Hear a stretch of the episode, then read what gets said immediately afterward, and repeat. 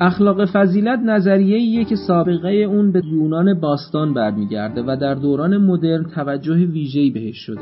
اما این نظریه چه تفاوتی با دو نظریه دیگه اخلاق هنجاری داره؟ در مورد این نظریه چه رویکردهایی مطرح شده؟ ماهیت فضیلت چیه و در چه حوزه‌هایی میتونه مبنا باشه؟ تو این کارگاه در مورد این سوالات صحبت میشه.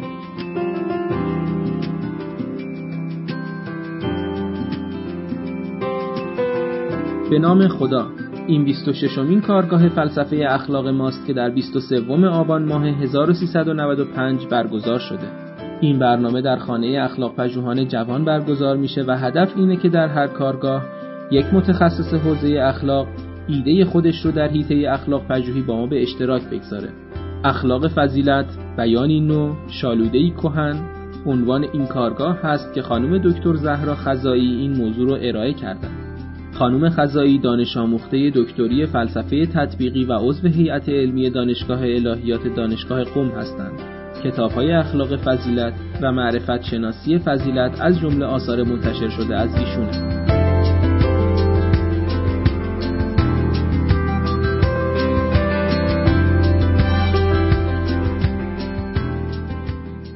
بسم الله الرحمن الرحیم و بسم الله الرحمن الرحیم. سعی میکنم با خاطر مشکلی که برای فایل پیش آمد تشکر میکنم از آقای مرآتی به خاطر گزارش بسیار خوبشون از کتاب اخلاق فضیلت و همچنین از آقای غلامی و بقیه دوستانشون در خانه اخلاق‌پژوه تشکر میکنم و براشون آرزوی موفقیت دارم.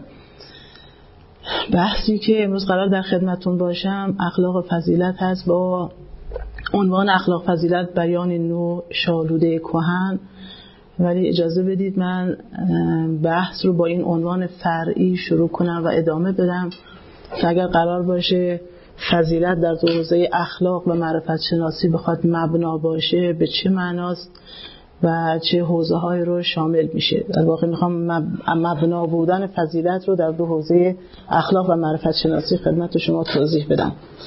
با توجه به اینکه اخلاق فضیلت به لحاظ تاریخی سابقه داره نسبت به معرفت شناسی، فضیلت و به یک معنا معرفت شناسی بر اساس اخلاق فضیلت تبیین شده، تدوین شده یا پایه‌ریزی شده به عنوان یک نظریه معرفتی. و اجازه بدید من اول وارد اخلاق فضیلت میشم، کلیاتی رو در مورد اخلاق فضیلت خدمت شما میگم. اگر وارد جزئیات و بحث‌های خیلی تخصصی نمیتونم بشم عذرخواهی میکنم از شما چون فرصت نیست. من سعی میکنم اون آیتم های اصلی رو که کمک میکنه به من که بتونم مبنا بودن فضیلت رو در اول در حوزه اخلاق فضیلت توضیح بدم و بر اساس اون وارد معرفت شناسی فضیلت بشم و مباحث اصلی رو خدمتتون بگم. فقط همونها رو تو این جلسه خدمتتون بگم. اگر بحث تخصصی تری لازم شد انشالله در دانشگاه قم در خدمتتون هستم. اولین بحثی رو که طبیعتاً باید من مطرح کنم اینجا این هستش که بخوام اخلاق فضیلت رو این هست که اخلاق فضیلت رو به عنوان یک نظریه هنجاری متمایز از دیگر نظریه‌های هنجاری توضیح بدم، به معنی که چه عواملی، چه ممیزه‌هایی، چه ویژگی‌هایی داره اخلاق فضیلت که این رو متمایز می‌کنه از دیگر نظریه‌های هنجاری. دوستان می‌دونید که همتون اطلاع دارید که ما تو حوزه فلسفه اخلاق وقتی که پژوهش‌های اخلاقی رو اخلاقی رو به دو شاخه در واقع هنجاری و فرااخلاق تقسیم می‌کنیم. یکی مهم‌ترین موضوعی که زیر مجموعه اخلاق هنجاری قرار می‌گیره بس از نظریه‌های هنجاری هست و نظریه‌های هنجاری رو معمولاً فیلسوفان به سه دسته مهم وظیفه‌گرایی، نتیجه‌گرایی و اخلاق فضیلت تقسیم می‌کنن. حالا به عنوان نقطه شروع اولین چیزی که ما به عنوان نقطه تمایز بین اخلاق فضیلت و اون دوتا نظریه به ذهن ما میاد و در موردش مطالعات داشتیم معمولاً توجه به اون معیار اخلاقی هست که این سه تا نظریه مطرح کردن و سه معیار متفاوت رو مطرح کردن. طبیعتاً اخلاق نتیجه گرایی با از عنوانش هم که مشخص هست میاد مبنای معیار اخلاق رو در واقع نتیجه خوب میدونه و معتقد هست فعل اخلاقی فعلی است که نتیجه خوب داشته باشه و با توجه به مهمترین تقریر و مشهورترین تقریر نتیجه گرایی که سودگرایی هست، فعل خوب یا فعل اخلاقی فعلی میشه که بیشترین سود رو برای بیشترین افراد به دنبال داشته باشه. و اخلاق وظیفه گرایی باز با توجه به معیار بخواد تعریفش بکنید، فعل اخلاقی یا فعل درست رو فعلی میدونه که مطابق با وظایف انجام بشه، ولا با... یا به قول کانت مطابق با وظایف با انگیزه اطاعت از قانون یا احترام به قانون انجام بشه.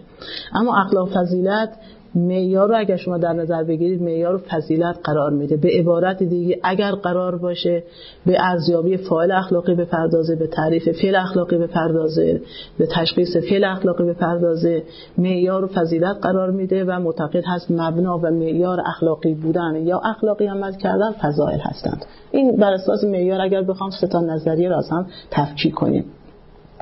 اما اجازه بدید من برای که بحثم مقدار دقیق تر باشه، اون دو تا نظریه یک طرف قرار بدم و اخلاق فضیلت رو یک طرف قرار بدم. سه تا آیتم خیلی مهم، سه تا ویژگی خیلی مهم رو که باز بیشتر به درد من میخوره برای توضیح مطلبم امروز، این سه تا رو من انتخاب کردم که خدمتتون توضیح بدم و بر اساس این بحث مبنا بودن رو پیش ببرم. اخلاق فضیلت رو وقتی در مقایسه با اون دو تا نظریه وظیفه گرایی و نتیجه گرایی نگاه میکنیم، میبینیم که نتیجه گرایی و وظیفه گرایی هر دوش دو نظریه عمل محور هستند، به این معنا به این معنا که هر دوشون بر عمل اخلاقی یا فعل اخلاقی متمرکز شدن و وقتی که دارن معیار ارائه میکنن، معیار فعل اخلاقی رو به ما پیشنهاد میدن. اما فا... اما اخلاق فضیلت نقطه شروعش یا اون نقطه‌ای که برایش تمرکز میکنه و برایش مهم هست فاعل اخلاقی هست و معتقد هستش که ما تا زمانی که فاعل اخلاقی رو اصلاح نکنیم، تبیین نکنیم، اصلا بحث در مورد فعل اخلاقی نمیتونیم بکنیم. یعنی ارزیابی‌های فعل اخلاقی، تعریف فعل اخلاقی بعد از اون هستش که ما وضعیت و تکلیف فعل اخلاقی رو مشخص کرده باشیم، فعل اخلاقی رو تربیت کرده باشیم. در واقع در اخلاق فضیلت یک نگاه رو داره که ما فعل را به فاعل رو نمیتونیم جدای از هم و مستقل از هم ببینیم. کسی که میخواد در مورد فعل صحبت کنه با توجه به اینکه فاعل هست که این فعل رو انجام داده، لذا ویژگی های مهم فاعل که بر اساس این نظریه مشخص میکنه فاعلیتش رو و اخلاقی بودنش رو و خوب بودنش رو، چون فضائل هستن لذا این رو به عنوان اون نقطه تمرکز و اون نقطه شروع نظریه‌اش قرار میده و معتقد بعد از این ما حرکت میکنیم به سوی عمل. پس از با توجه به این نکته اخلاق فضیلت رو به عنوان یک نظریه فاعل محور و اون دو نظریه به عنوان دو نظریه عمل محور بهش نگاه میکنن. مورد با توجه بر اساس همین تفاوت شما زیاد شنیدید که سوال مهمی, مهمی که برای اخلاق فضیلتی ها مهم هست این هست که من چگونه فردی باید باشم، لذا به دنبال این هست که چگونه اخلاقی باشد، چه ویژگی‌ها رو کسب بکنه و الی آخر. اما اون دو تا نظریه سوال اصلیشون این هستش که من چه فعلی را باید انجام بدهم. ویژگی دوم این هستش که اخلاق فضیلت بر بیشتر اون واژه‌هایی رو که به کار میبره توی نظریه‌اش واج... با... نظریه‌اش واژگان ارزشی هست. واژه خوب را، بد را یا اون واژه‌های چاق یا ستبری که مثل عدالت را، صداقت را، عفت را که اون فضائل هستن، بیشتر اونها رو به کار میبره. در مورد اعمال عادلانه صحبت میکنه، عمل خوب صحبت میکنه، فاعل خوب صحبت میکنه. اما صحبتی در نقطه شروعش در در مورد صحبتی در مورد الزام‌ها و بایدهای اخلاقی نمیکنه. اما اون دو تا نظریه که نگاه میکنید میبینید که مهمترین واژگانی که به کار میبرن توی نظریه‌ها بحث مفاهیم الزامی هستن. چه کاری را باید انجام بدهم، چه کاری را ملزم هستم انجام بدم، چه کاری را وظیفه دارم انجام بدم که واژگان الزامی بهش اصطلاحا میگیم. تفاوت سوم این هستش که توی اخلاق فضیلت و در اون دو نظریه اخلاقی وقتی که میخوام در مورد تفکر اخلاقی صحبت بکنم و یعنی تفکر اخلاقی یعنی به ارزیابی اخلاقی بپردازن یا به شناخت اخلاقی دست بزنن، تصمیم گیری اخلاقی میخوام بکنم. برای این تفکر اخلاقی اعتقاد دارن که ما یک مجموعه از قواعد و اصول داریم که بر اساس این قواعد و اصول تشخیص میدیم، تعیین میکنیم چه چیزی درست است، چه چیزی غلط است، وظایف اخلاقیمون رو تشخیص میدیم، ارزیابی میکنیم چه ش... چه فعلی درست است یا غلط است. در مجموع اعتقاد به قواعد و اصول دارن و تصمیم گیری ها بر اساس این قواعد و اصول صورت میگیره. همون دیدگاهی رو که شما تو حوزه فرا اخلاق خوندید مشهور است به دیدگاه عام‌گرایی یا اصولگرایی بهش میگن، که این دیدگاه ها معتقدن ما یک سری اصول کلی یا قواعد کلی داریم توی شرایط مختلف که قرار میگیریم، بر اساس این اصول و قواعد هست که تصمیم میگیریم چه کاری رو درست ب... چه کاری رو انجام بدیم یا انجام ندیم. اما اخلاق فضیلتی ها در ابتدا، حداقل در ابتدا، اعتقادی به قواعد و اصول ندارند. شما خاطرتون هست ارسطو توی کتاب اخلاق نیکوماخوسش تصریح میکنه که فرق اخلاق با ریاضیات این هست که در ریاضیات قواعد و اصول ثابت داریم اما در اخلاق قواعد و اصول ثابت نداریم. فاعل توی شرایط که قرار بگیره با توجه حالا به اون مجموعه عواملی که باید دست به دست هم بده و کمک کنه که تصمیم بگیره چه کاری رو انجام بده یا انجام نده، ما بر اساس این تعیین میکنیم اون وظایف و اون افعال اخلاقی رو که باید انجام بدیم.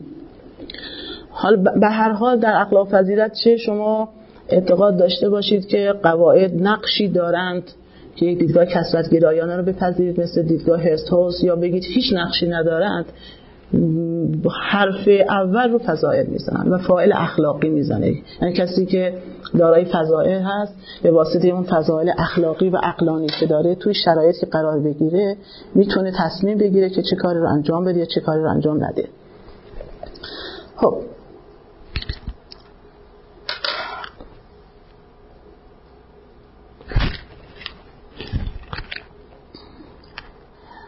به لحاظ تاریخی من خیلی وارد نمیشم.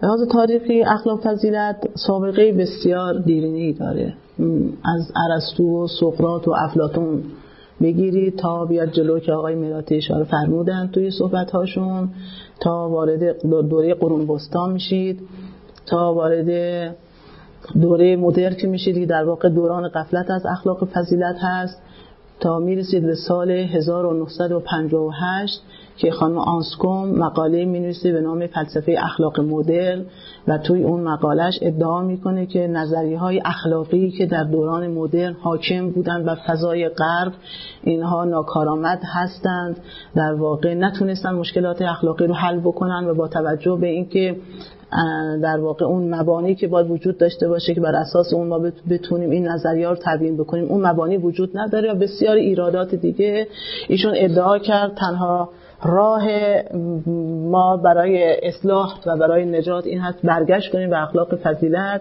بعد از آنسکوم فیلیپا فود اون مقاله و بعد کتاب وچوند وایسز رو می نویسه، هرس کتاب و مقالاتش رو می نویسه، کتاب آن ویچو اتیکس و بقیه مقالاتی که شما آشنایی دارید می نویسه، فیلیپا فود کتاب در جستجوی فضیلتش رو می نویسه، پینکافس کتاب خودش رو می نویسه، اسلوت کتاب‌ها و مقالات مختلفی رو می نویسه از جمله مراز فرام موتیوز رو و بقیه کتاب‌هاش رو، کتاب اخلاق مراقبتش رو و مقالات متفاوت رو می نویسه و همه به صورت‌های مختلف سعی می‌کنن از اخلاق فضیلت حمایت کنن، از جایگاه فضیلت در اخلاق حمایت کنن در واقع.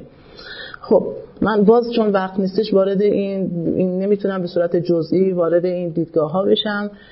در مجموع شما وقتی نگاه میکنید در طول تاریخ میبینید از ابتدا تا به امروزی که اخلاق فضیلت بسیار مورد توجه قرار گرفته و کتاب ها و مقالات زیادی که نوشته شده، علیرغم که همه اینها یک نگاه مثبت به فضیلت داشتن و ادعا ادعا دارن که اگر فضیلت رو به عنوان مبنای اخلاق بدونیم بسیاری از مشکلات بشریت حل میشه، اینها هیچ تقریر واحد و یکسانی رو نه از تعریف فضیلت دارن، نه از جایگاه فضیلت، نه از تعریف فضیلت دارن و نه اینکه بقیه حالا مباحثی که توی حوزه مرتبط با فضیلت مطرح میشه که من به بعضی از مواردش امروز اشاره میکنم تقریر واحدی ندارن. اما در این حال اون چیزی که در واقع وحدت میبخشه به این دیدگاه‌های مختلف این هستش که همشون به هر حال اعتقاد دارن که فضیلت بهترین و تنها مبنایی است که میتونه مبنای اخلاق قرار بگیره. خب چند رویکرد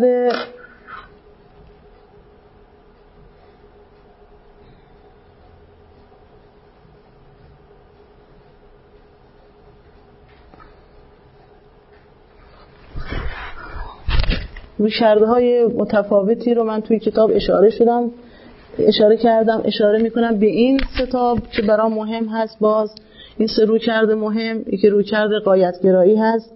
فیلسوفانی مثل ارسطو و نوآرسطویان، هرساوس، فیلیپا فود، مکین تایر و دیگران از این دیدگاه حمایت کردند. مطابق با دیدگاه غایت‌گرایی در واقع حرف اینها این هستش که انسان مثل بقیه موجودات یک هدفی و غایتی در زندگیش داره و که میخواد به این غایت دست پیدا بکنه. تنها راه برای رسیدن به این غایت این هستش که فضایل رو کسب بکنه و یک زندگی فضیلتمندانه رو داشته باشه.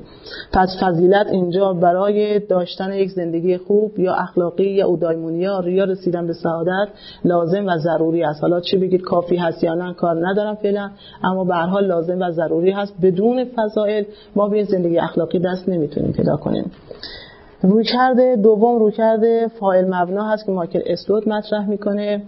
مایکل اسلوت دیدگاه خودش رو فاعل مبنا میخونه به این معنا که معتقد هستش که در واقع مبنای اون اخلاق فاعل هست، اما با توجه به این ویژگی که خدمتون میگم و با توجه به این ویژگی معتقد هست دیدگاه من با دیدگاه ارسطو و بقیه مقدار متفاوت هست. دیدگاه خودش رو فاعل مبنا میخونه، دیدگاه ارسطو رو فاعل محور میخونه. چرا؟ به خاطر اینکه معتقد هستش که من قبول دارم اگر فاعلی فاعل اخلاقی باشه و این فعل رو انجام بده، این فعل فعل خوب و درستی است. اما تعریفی که از فاعل اخلاقی میکنه ایشون فاعلی است که دارای انگیزه های خوب هست. یعنی از دیدگاه مایکل اسلوت اون مؤلفه اصلی و اون ویژگی اصلی که در فاعل باید وجود داشته باشه تا این فعل فعل اخلاقی و درستی باشه، ویژگی های اخلاقی هست که حالا تعریف اون مصداق های معرفی میکنه، مصداق های انگیزه خوب را که توی کتاب اخلاق از روی انگیزش در مورد نیکوکاری میگه و بعد در مورد مراقبت میگه و بعد در مورد عشق ورزیدن به دیگران میگه که این رو به تفسیر توی کتاب اخلاق مراقبتش ایشون توضیح میده. پس از نظر ایشون اگر قرار باشد فاعلی انگیزه خوب نداشته باشه، فعل رو هر چند در ظاهر خوب باشه در خارج انجام بده، فعل فعل اخلاقی نیست. حالا اگر بتونیم ما اینجا ارتباطی برقرار کنه بین انگیزه خوب و فاعلی که دارای فضیلت هست، معناش این میشه که فاعلی که دارای فضیلت هست میتونه انگیزه‌های خوب داشته باشه و فاعلی که انگیزه‌های خوب داره در زمان انجام فعل، اگر فعلش از روی انگیزه خوب باشه اخلاقی است، در غیر صورت اخلاقی نیست.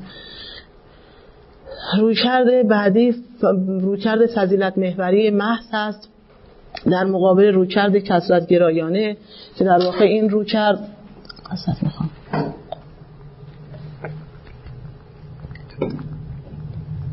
اشاره به هم ویژگی داره که به عنوان ممیزه اخلاق فضیلت از بقیه نظریه‌ها من اشاره کردم بهش و اون این هستش که آیا در معرفت شناسی اخلاقی ما قواعد و اصول داریم تا بر اساس اون تصمیم بگیریم چه کاری درسته چه کاری غلط هست یا نداریم، نیاز داریم یا نیاز نداریم. گروهی دیدگاه فضیلت محوری محض رو قبول کردن، معتقدن به هیچ عنوان قواعد و اصول وجود نداره و بعضیا میگن نیاز هستن نداریم این قواعد و بعضیا معتقد هستن که بله هم فضائل رو و هم قواعد رو در کنار هم با هم میتونیم داشته باشیم. قواعد در واقع برآمده ای از فضائل هستند که دیدگاه کثرت گرایانه هرساوس هست که در مقابل این دیدگاه قرار میگیره. پس این مربوط میشه، این رویکرد اهمیتش در حوزه معرفت شناسی خودش رو نشون میده. سومی رو که اشاره کردم در واقع ناظر به این هست که اگر شما سوال کنید آیا اخلاق و فضیلت یک نظریه اخلاقی است مستقل از بقیه نظریه‌های اخلاقی یا اینکه نمیتونیم این رو به عنوان یک نظریه تلقی بکنیم، اینجا باز اختلاف وجود داره. بعضی این رو به عنوان یک نظریه مستقل لحاظ میکنن، لذا به عنوان یک نظریه حالا تمام اون وظایفی که نظریه باید داشته باشه ادعا میکنن باید اون وظایف رو داشته باشه و انجام میدن و تبیین میکنن بر اساس این نظریه و بعضی اعتقاد دارن که هرچند بس از فضایل لازم هست و خوب هست و فضایل نقش مهم دارن توی زندگی ما، اما امکان این که ما یک نظریه بر اساس فضایل تبیین کنیم این امکان وجود نداره. پس این هم سه رویکرد در واقع چهار رویکرد مهم رو که من اشاره کردم، اینها تمام مقدمه است بتونم وارد بحث اصلی خودم بشم. رویکرد غایت‌گرایی، فاعل مبنا در مقابل فاعل محور، فضیلت فضیلت محوری محض در مقابل کثرت‌گرایی و اخلاق فضیلت به عنوان یک نظریه اخلاقی یا اینکه به عنوان یک نظریه اخلاقی تلق... تلقی نشه. خب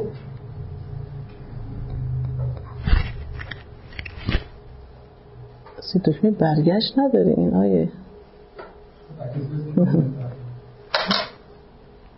آه سیکل هم اشکل پیدا کرده آقای این درست نمیدونم با این ربطاف شما. آره من با اون کار کردم اینو اصلا بیره ای خانم رو بزنید بزنید آها چون با اون ربطاف عادت دارم این رو نمیدونم. بله باز مورد بعدی رو که کمک میکنه باز به تبیین بحث من این هستش که وقتی وارد بحث از تعریف یا ماهیت فضیلت میشیم باز شما میبینید که فیلسوفان تعاریف بسیار متفاوتی رو از فضیلت ارائه کردن. حالا این تفاوت اینقدر گاهی زیاد هست که نمیدونم گاهی تعجب میکنه که آیا واقعا این تعریفی که اینها کردن مصداق فضیلت رو داره تعیین میکنه یا نه. حالا من فقط اشاره کردم فضیلت رو بعضیا به عنوان یک ملکه نفسانی میدونن مثل ارسطو و ارسطویان، بعضیا اون رو به عنوان یک ملکه ذهنی یا معرفتی تعریف میکنن مثل سقرات، بعضیا ملکه انگیزشی میدونن مثل اسلوت و هیوم، بعضی ملکه اصلاحگر میدونن مثل فیلیپا فود و الاخر. پس تعاریف مختلفی وجود داره. من کار به این تعاریف ندارم، من اشاره میکنم فقط به تعریف ارسطو. ببین ارسطو چه تعریفی از فضیلت داره به خاطر که این تعریف ارسطو در واقع تعیین کننده است. باز هم توزیع معرفت شناسی که من میخوام بهش اشاره کنم و انگیزشی خیلی تعیین کننده است این تعریف. ارسطو فضیلت رو به عنوان یک ملکه نفسانی تعریف میکنه به این معنا که فضیلت متقلی نه از سمخ احساسات عواطف هست، نه از سمخ فعل هست، نه قوای استعداد هست، یک ملکه نفسانی است، حالات ثابت و راسخی در من که این در حد اگر در وسط حد وسط بین دو حد افراد و تفرید قرار داره. این اگر کسی این فضای رو داشته باشه به واسطه این حالت تعادلی که داره، این تعادل به این معناست که احساسات و عواطفش در حالت حالت تعادل هستن، این تعادل به این معناست که میتونه درست فکر کنه، درست احساس کنه و در نهایت میتونه در خارج افعال درستی رو انجام بده. پس همه چیز برمیگرده به این تعادل روحی یا تعادل احساسات و عواطف هست و تعادل ذهنی که تعادل در حوزه اون فضایل معرفتی هست که اگر اینها رو شما داشته باشید که از به نظر ارسطو یک انسان تربیت شده و اصلاح شده و دارای فضایل باشید، طبیعتاً هم در حوزه معرفتی درست میتونید تصمیم بگیرید و هم در حوزه رفتار بیرونی میتونه افعال درست رو انجام بدید. پس در نهایت چنین فردی است که میتونه فعل اخلاقی و فعل درست رو انجام بده. خب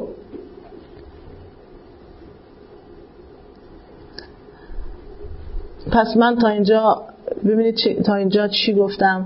تا اینجا آمدم تفاوت اخلاق فضیلت رو با بقیه نظریه ها گفتم خدمت شما.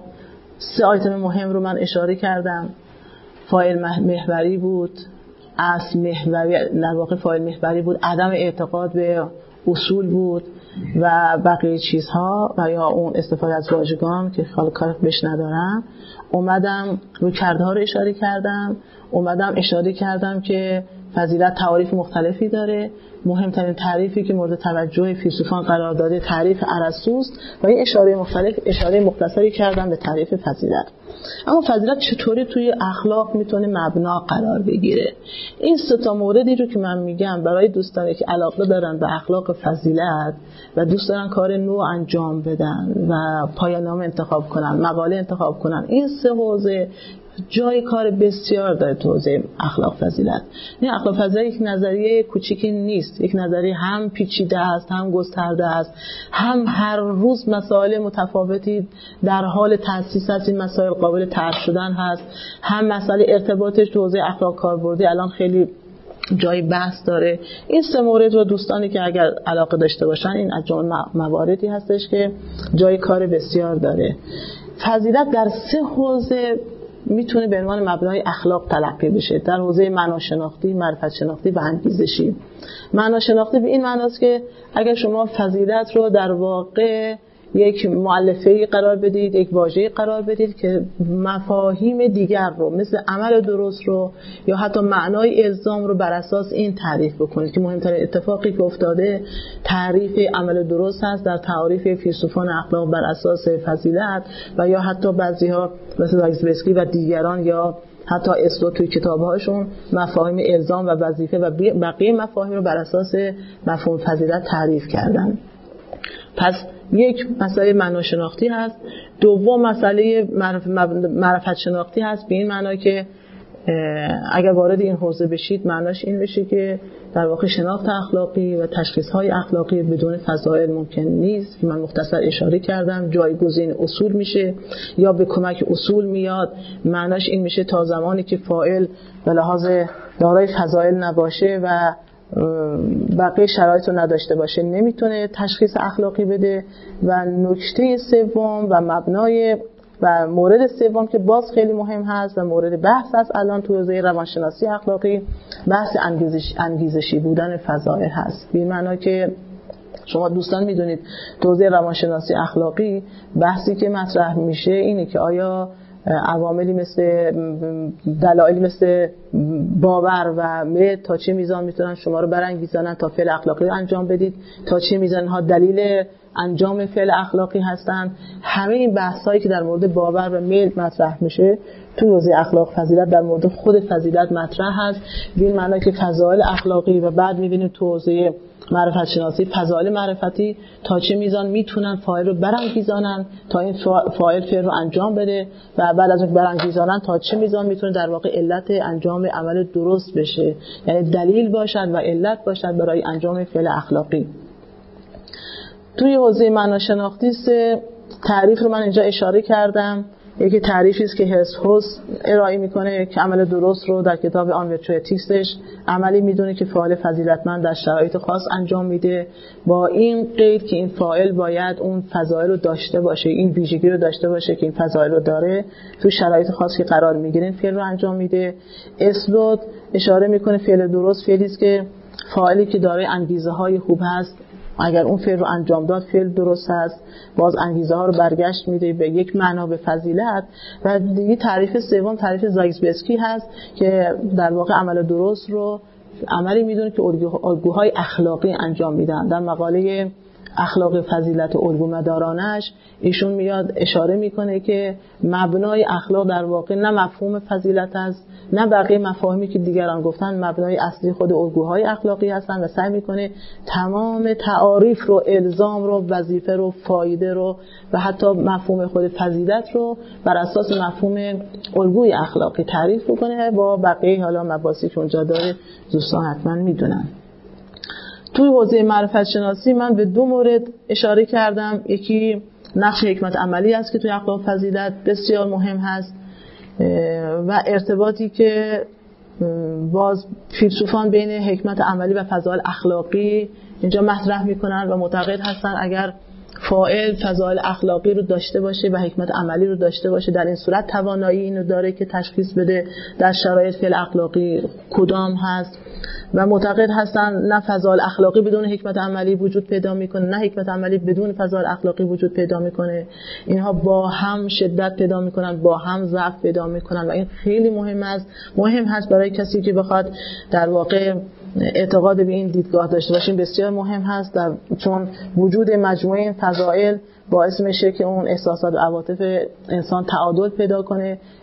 تعادل احساسات و عواطف به این معناست که اجازه نمیده که اون عوامل درونی یا بیرونی منفی مثل امیال یا هر کدوم از اون عوامل چه معرفتی چه غیر معرفتی بیا تاثیر بگذاره روی شناختش و باعث بشه که اون و باعث بشه که در موقعیت نتونه تصمیم درستی بگیره. پس تعادل تعادل احساسات و عواطف باعث میشه که توانایی عقل عملی بالا بره، حکمت عملی افزایش پیدا کنه، رشد پیدا بکنه. در مجموع یک آدمی که به این صورت تکامل پیدا کرده، تربیت شده، به واسطه مجموعه فضائل هست که میتونه توی موقعیت تصمیم‌های درستی بگیره. علاوه بر موارد جزئی دیگه که ارسطو اشاره میکنه مثل تجربه‌ای که باید حکیم داشته باشه و الی آخر.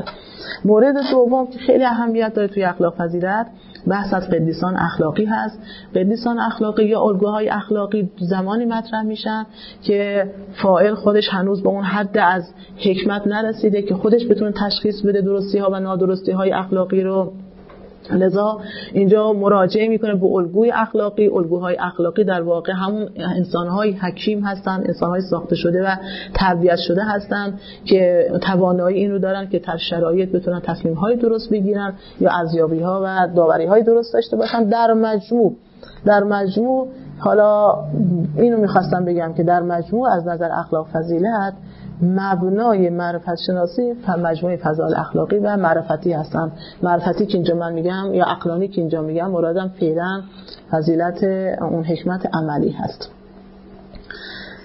خب این مقدمه رو گفتم تا وارد بحث دوم بشم. من این خلاصه از اینها رو، البته این کتابه خب خیلی وقت قبل نوشته شده، سال هزار و سیصد و هشتاد و نه نوشته شده، الان مباحث بسیار متعددی مطرح است در حوزه اخلاق فضیلت.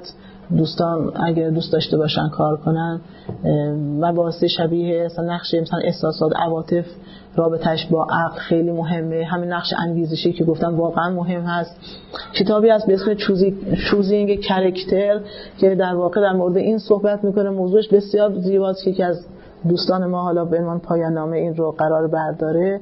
این کتاب در مورد این صحبت میکنه که آیا ما کرکترها رو، کرکترهای اخلاقی خودمون رو خودمون میسازیم یا اینکه از ابتدا داریم، که وارد دیدگاه ارسطو میشه. بر اساس دیدگاه ارسطو که معتقد هست ما منش اخلاقی خودمون رو خودمون میسازیم. حالا با توجه به اینکه خود شما میسازید منش‌های منش اخلاقی خودتون رو، این بحث رو باز میکنه که اگر قرار باشه عملی رو انجام بدید تا این منش رو, ب... این منش رو شما بسازید، آیا اینجا در مقابل این, این عمل که انجام میدید دارای اختیار و اراده هستید تا بتونید این فعل رو انجام بدید یا نه؟ اگر بگید دارای اختیار هستید، لذا در مقابل این فعلی که انجام دادید که منجر شده به این کاراکتر شما، در مقابل این کاراکترتون مسئولیت اخلاقی دارید. در واقع تو این کتاب رابطه بین کاراکتر و مسئولیت اخلاقی رو مطرح میکنه، شبیه اون بحثی که توی حوزه فرااخلاق در بحث مسئولیت اخلاقی ما در مورد اعمال اخلاقی، افعال اخلاقی مطرح میکنیم که تا چه تا چه میزان در مقابل اونها مسئولیت داریم. اینجا در واقع داره سوال میکنه تا چه میزان در مقابل کاراکترهای خودمون مسئولیت داریم. و رابطه بین فضائل اخلاقی خودشون با هم دیگه، نقش رذائل در واقع دوباره در حوزه‌های مختلفی که من اشاره کردم قابل بحث هست و بحث‌های بسیار جالبی اینجا مطرح شده. رابطه فضائل اخلاقی با عقلانی و یا معرفتی که الان میخوام یک مقدار اشاره بکنم، اینها بحث‌های نوعی هست که کتاب‌ها و مقالات بسیار زیادی نوشته شده و اگه دوستان دوست داشته باشن جای کار براشون خیلی باز هست. خب ببینید یک اشاره مختصری من در مورد اخلاق فضیلت کردم. حالا بیام سراغ مبحث دوم که بحث معرفت شناسی فضیلت هست. معرفت شناسی فضیلت در واقع سعی میکنه اون اتفاقی که توی حوزه اخلاق و فضیلت افتاده اون اتفاق رو توی حوزه معرفت شناسی بندازه، بخاطر همون کار رو انجام بده. حرف معرفت شناسان فضیلت این هست، شبیه حرفی که توی حوزه اخلاق فضیلت اخلاق فضیلتی ها میگفتن.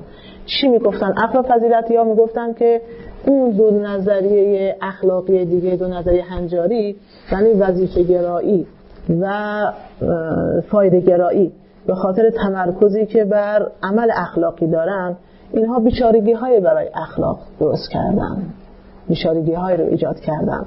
تنها راه نجات این هستش که ما دوباره برگشت کنیم، یه بازگشتی رو، یک شیفتی بدیم از عمل، بیام سراغ چی؟ بیام سراغ فاعل یا فضیلت اخلاقی.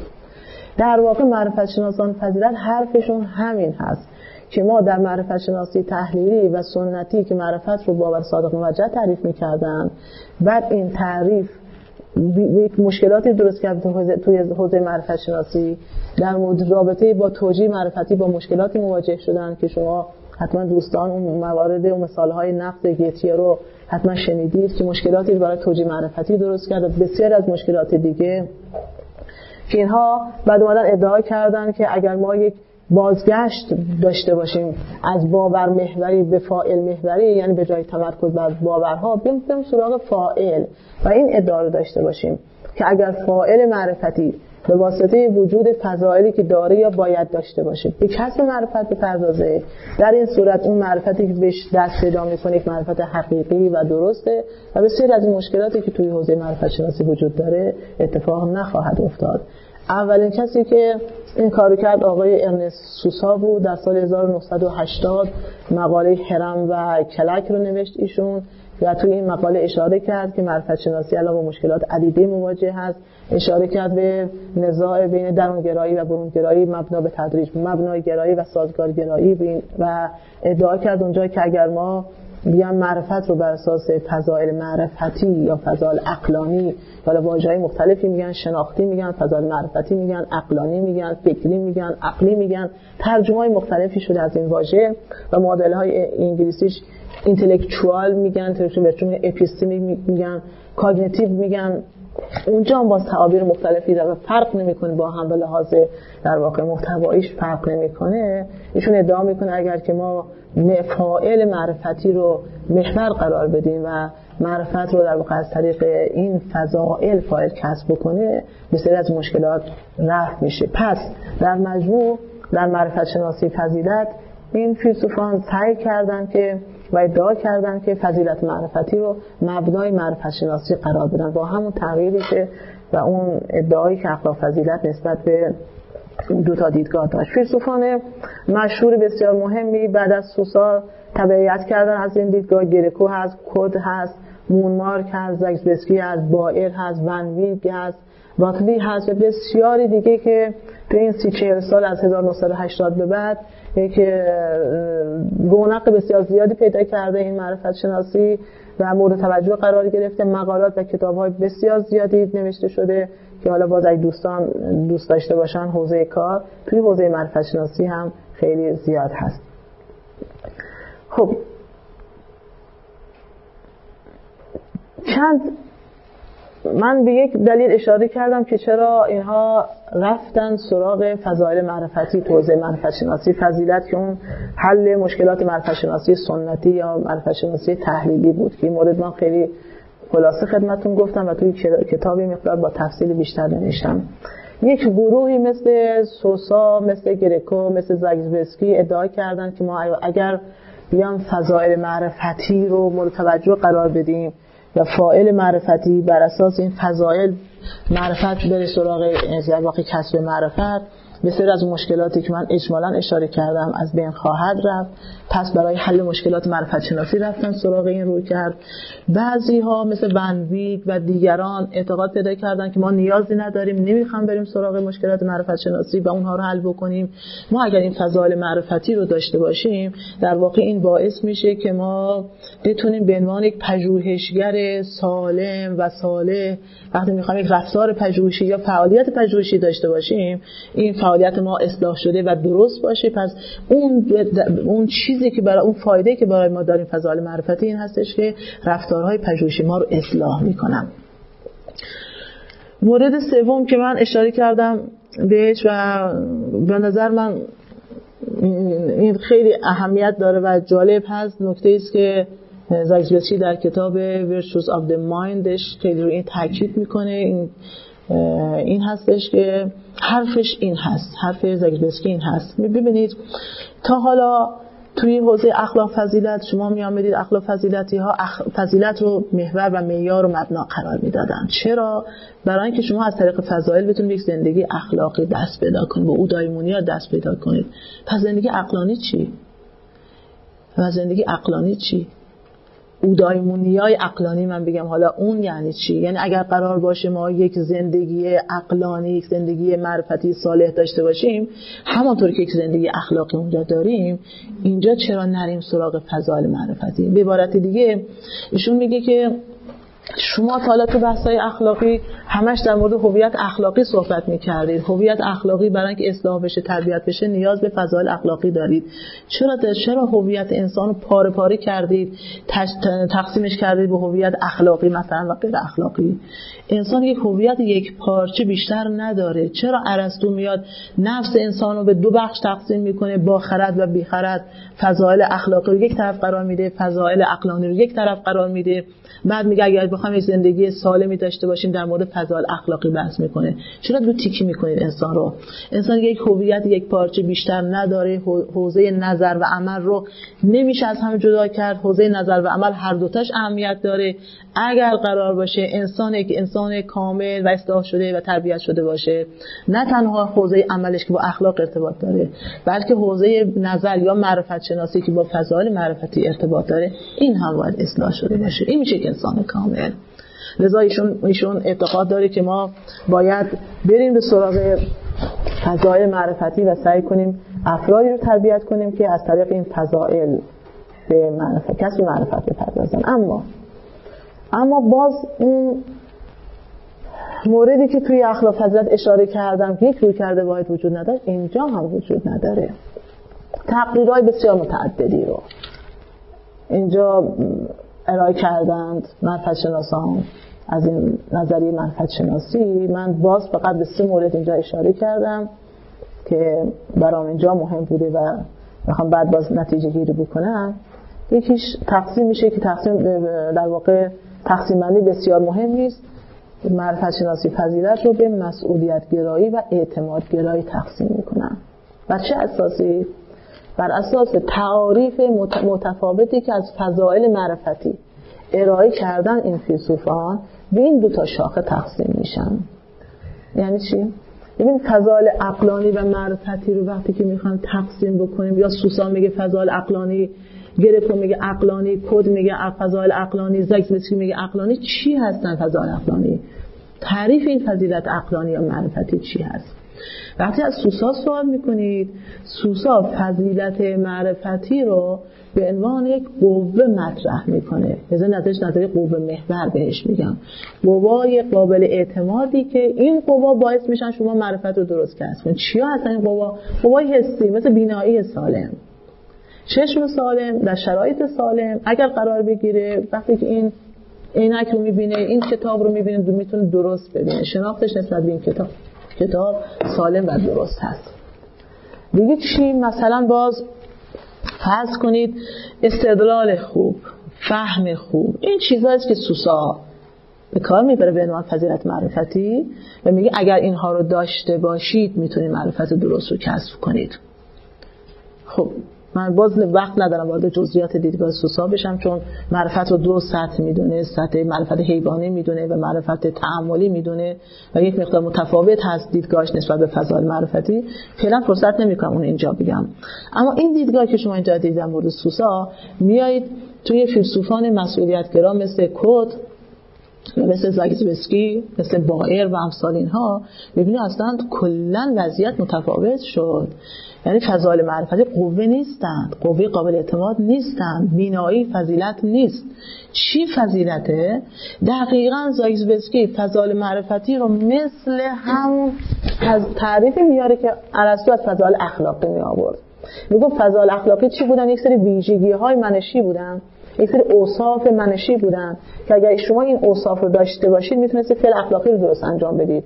اینجا یک سری ویژگی‌های معرفتی هستن که اگر این رو داشته باشید میتونید درست تفکر اخلاقی تفکر داشته باشید، یعنی فعل معرفتی رو میتونید درست انجام بدید. اونجا ارسطو میگفتش که این ویژگی‌ها حد تعادل بین افراط و تفریط. زگزبسکی میگه این فضائل معرفتی بین افراط و تفریط قرار گرفتن.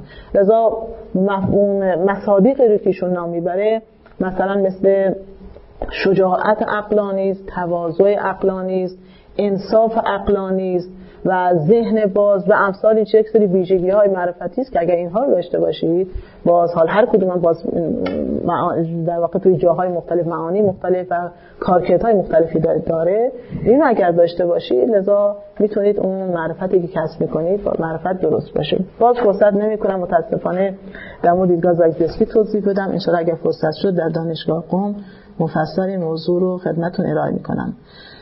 رویکرد دوم رو بر اساس باز نقشی که فضیلت در معرفت شناسی داره که من قبل اشاره کردم که چرا روی آوردن به معرفت شناسی فضیلت این باعث میشه که دو رویکرد محافظه‌کانه و خودمختارانه داشته باشیم. یعنی اگر شما بگید من به فضایل معرفتی روی آوردم برای اینکه مشکلات معرفت شناسی سنتی یا تحلیلی رو حل کنم، این میشه رویکرد محافظه‌کارانه. که امثال زگزبسکی قبول دارن، سوسا پس این رو قبول داره، بایر یه حال ترکیبی قبول داره، گرچه اینا هم باز خودشون دیدگاه رویکرد قوی و ضعیف دارن. اگر معتقد شده که فضایل معرفتی هیچ ربطی به مشکلات معرفت شناسی سنتی نداره، مستقل از این به من پژوهشگر کمک میکنه که ببین من که کمک میکنه که من چطور یک پژوهش صحیح و سالم رو انجام بدم. ایشون رویکرد چی؟ خود مختارانه. و سومی رو باز اشاره کردم، رویکرد به این عنوان که تموم شده چشم فقط این ماشه شده. رویکرد سوم رو باز این اختلاف وجود داره بین معرفت شناسان که ما یا این نظری به عنوان یک نظری معرفت شناسی مطرح کنیم یا خیر که زگزبسکی به عنوان یک نظری مطرح میکنه و بقیه این قبول ندارن. و آخرین مورد که در واقع نتیجه گیری بحث من هست، همون بحثی رو که ما توی فضایل بحث اخلاق فضیلت داشتیم که فضیلت رو در چه حوزه‌های مبنا مطرح می‌کردیم، مبنا تلقی می‌کردیم. تو حوزه معرفت شناسی این سه تا حوزه می‌تونیم مطرح کنیم، یعنی به عنوان فضیلت معرفتی در واقع به عنوان در حوزه معنا شناختی، وجود شناختی و انگیزشی قابل تر هست. و من نکته آخر فقط اشاره کنم، این سه حوزه که من خدمتتون گفتم اینجوری نیستش که همه معرفت شناسان فضیلت هسته‌هاشو قبول داشته باشن. مثلا اون نقش انگیزشی رو زگزبسکی قبول داره، سوسا قبول نداره و علاقه. من ها تشکر میکنم از اینکه به صحبت های من گوش کردید و امیدوارم که همیشه موفق و مایل. چیزی که شنیدید گزارشی شنیداری از یکی از برنامه های خانه اخلاقپژوهان جوان بود. مجموعه ما یک مجموعه غیرانتفاعی و مردم نهاده که از سال نود و چهار تا کنون تلاش میکنه مباحث اخلاق رو در فضای نظری و عملی که تا حدودی کمرنگ شده هم تا اندازه احیا کنه و هم در قدم های بعدی رشد و اعتلا بده. سعیمون بر این بوده که بتونیم منظرهای متفاوتی رو که در این مباحث وجود داره روایت کنیم. کارگاه‌ها، نشست‌ها و درس‌های اخلاق متعددی رو در شاخه‌های مختلفی مثل فرااخلاق، اخلاق هنجاری، اخلاق کاربردی و اخلاق اسلامی به کمک اساتید خوبمون برگزار کردیم و به یاری خدا این روند ادامه خواهد داشت. اگر دوست داشتید با مجموعه ما آشنا بشید، آدرس سایت ما ethics house dot i r هست. میتونید اسم مؤسسه یعنی خانه اخلاق‌پژوهان جوان رو هم گوگل کنید. به اضافه این که میتونید ما رو در تلگرام، اینستاگرام، توییتر و آپارات با همین عبارت جستجو و پیدا کنید. رایگان بخشی در ساحت دانش از روز اول خط مشی مجموعه ما بوده و امیدواریم که با حمایت شما این روند ادامه پیدا کنه. اولین درخواست ما از شما اینه که اگر اشکالاتی دیدید چه در خود برنامه‌ها و چه در همین فایل‌های صوتی از کنارش رد نشید و حتما به ما منتقل کنید تا اصلاحش کنیم. یا اگر پیشنهادی دارید، مثلا استادی رو میشناسید که به نظرتون قابل استفاده میاد، به ما معرفی کنید. اگر حس میکنید سرفصلی در این حوزه هست که لازمه بهش پرداخته بشه، حتما ما رو در جریان بذارید. این کار رو میتونید از طریق ادمین کانال تلگرام یا لینک های دیگه ارتباطی که در سایت هست انجام بدید. همچنین از طریق لینک حمایت مالی در سایت خانه اخلاق میتونید پشتیبان ادامه یافتن این مسیر باشید. ممنون از محبت شما و خدا نگهدار.